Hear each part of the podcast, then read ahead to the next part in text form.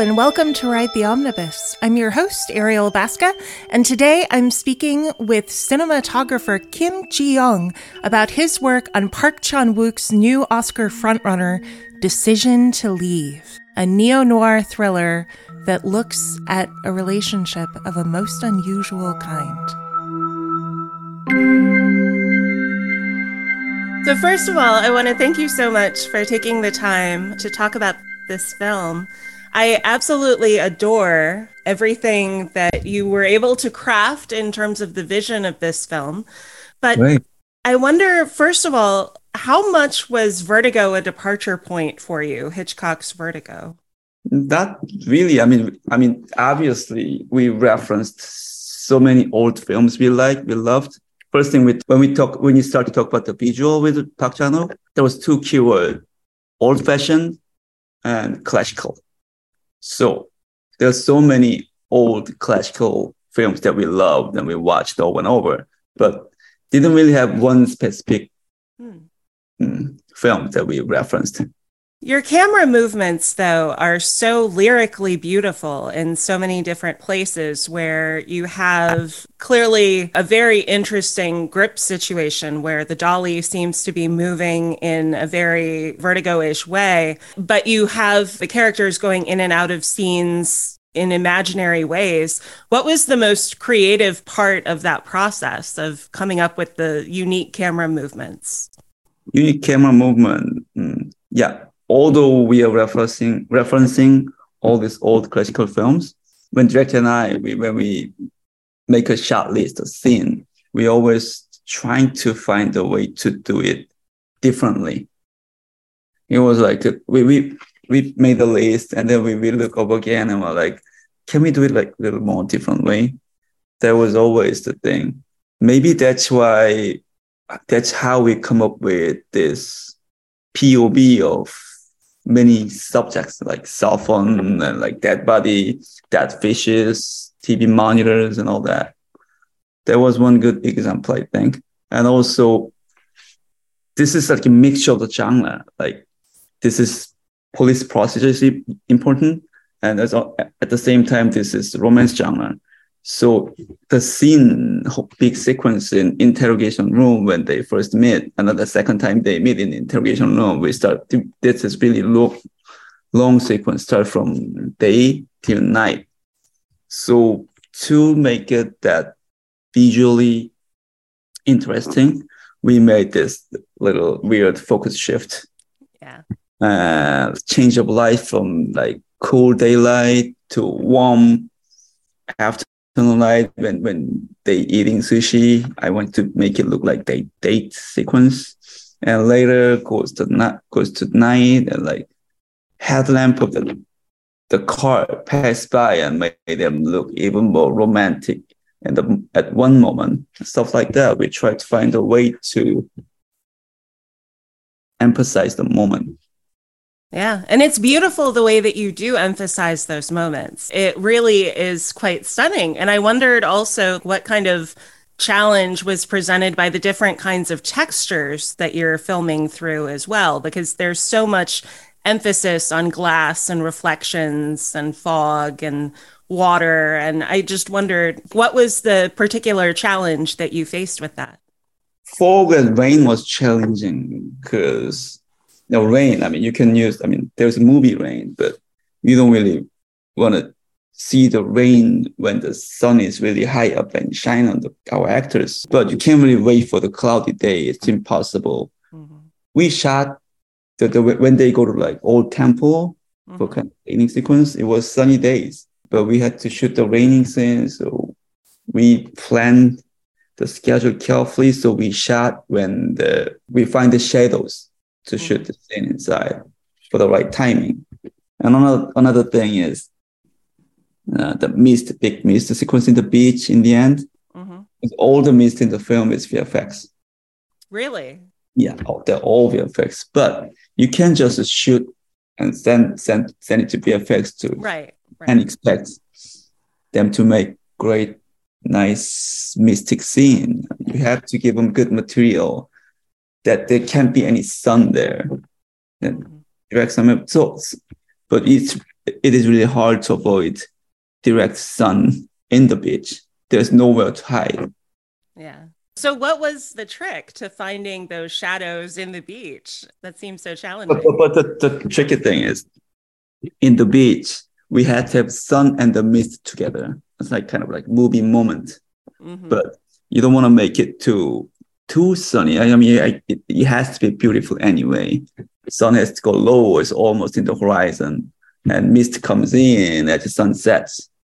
But but we can't really shoot it in that moment. That that doesn't last like two hours, three hours for a day. But we have to finish this in three and a half days. And one of the location is the other side of peninsula. We had we shot in three beaches and combined them together looks like one beach. And one of them is east side of Korea, and the other two was west side of Korea. So okay. we spent half day on the east side and the other three days in the west side. But we had to shoot from the early in the morning till the sunset. So in the while, I mean, in the midpoint when sun is up high, we had to control the sun. We cut it or just try to shoot it when it's backlit. And it's Oh yeah, that's that's clever. Yeah. Yeah, and another thing is we couldn't bring any electricity down to the beach. It was mm. it wasn't allowed, so wow. we couldn't do any lightings. So it's more about scheduling issues. So which moment we face this side of the sea, and at that time the other side. So make it looks like make it everything pretty much backlit. Mm-hmm. It's I mean, yeah, except when the sun goes like right above the horizon, mm-hmm. and just before Seo-rae dies, he has to have this sunlit on her face. Mm-hmm. So, except the moment, everything was pretty much backlit or wow. covered with something to make good mist effect later. Yeah. I also have a question about how you worked with sound because it seems to me that there are such tremendous moments where the visual and sound cues work together so specifically and so clearly. I wondered what that collaboration was like on this film, or was it just Park Chan Wook at the center taking care of everything? Yeah, it is. I mean, normally, I mean, cinematographer. Normally, uh, I, I would yeah, assume. But, but, yeah. yeah. but the thing is, I mean, after finish that sequence, I saw it for the first cut of the sequence in the beach. In the beach, I was like, "Wow, this is so bad." I just I dropped the ball. I I ruined this film. This is this doesn't look any good. I mean, this can't be the scene for the climax ending sequence for this film. So I was like so disappointed.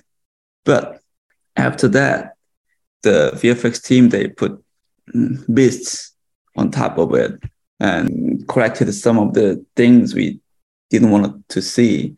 And after the after that, we have the color correction to make everything matches. And after that, in the end, we had sound the wave, sound of the wave was so good. So in the end, the sound matched everything. Sound make everything believable. Mm-hmm. So it was like great, great. Remember, it's all about collaboration. Yeah. Yeah, always. And it's so fascinating in this film, though, to think how separate your departments were because the sound plays such an integral role.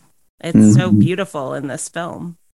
But when you when you look at the shot you did, and you when you don't like it and when you feel like oh this is not working and next thing is you expect the sound sound will cover everything yeah for music yeah. It's magical to me the way that sound evokes so much yes. so quickly. But I adore this film and I adore all the work that you're doing as you're putting together these large scale sets.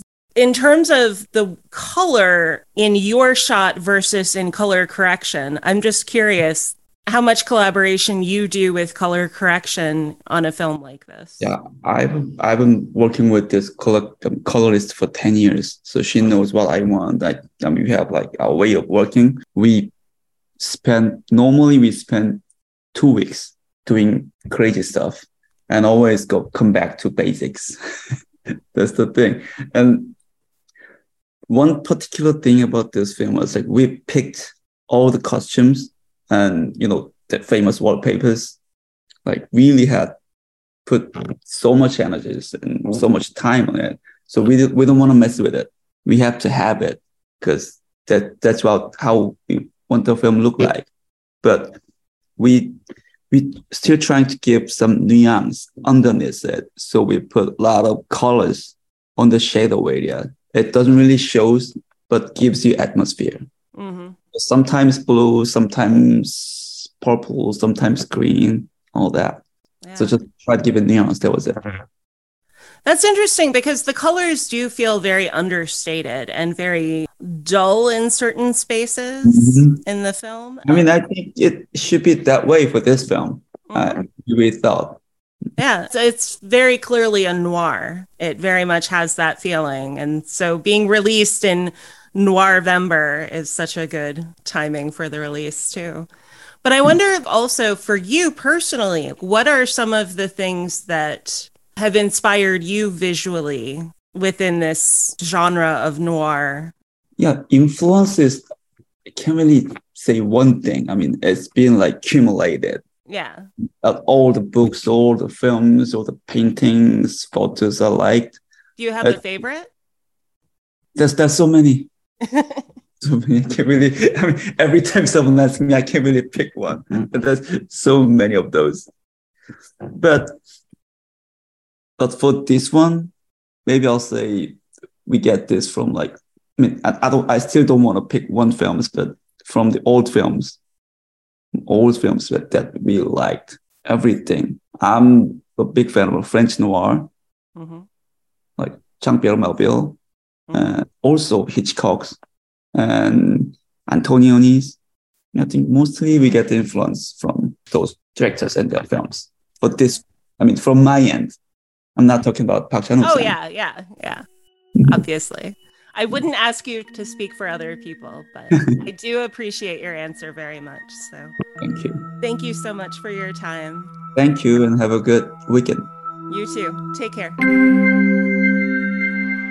Thank you for listening. And thank you for taking a moment right now to reflect with me on the history of the land you are listening on now. Whether you are stuck in traffic or sitting in your office chair, Take the time to look up whose traditional lands you are on now and what treaties govern those territories.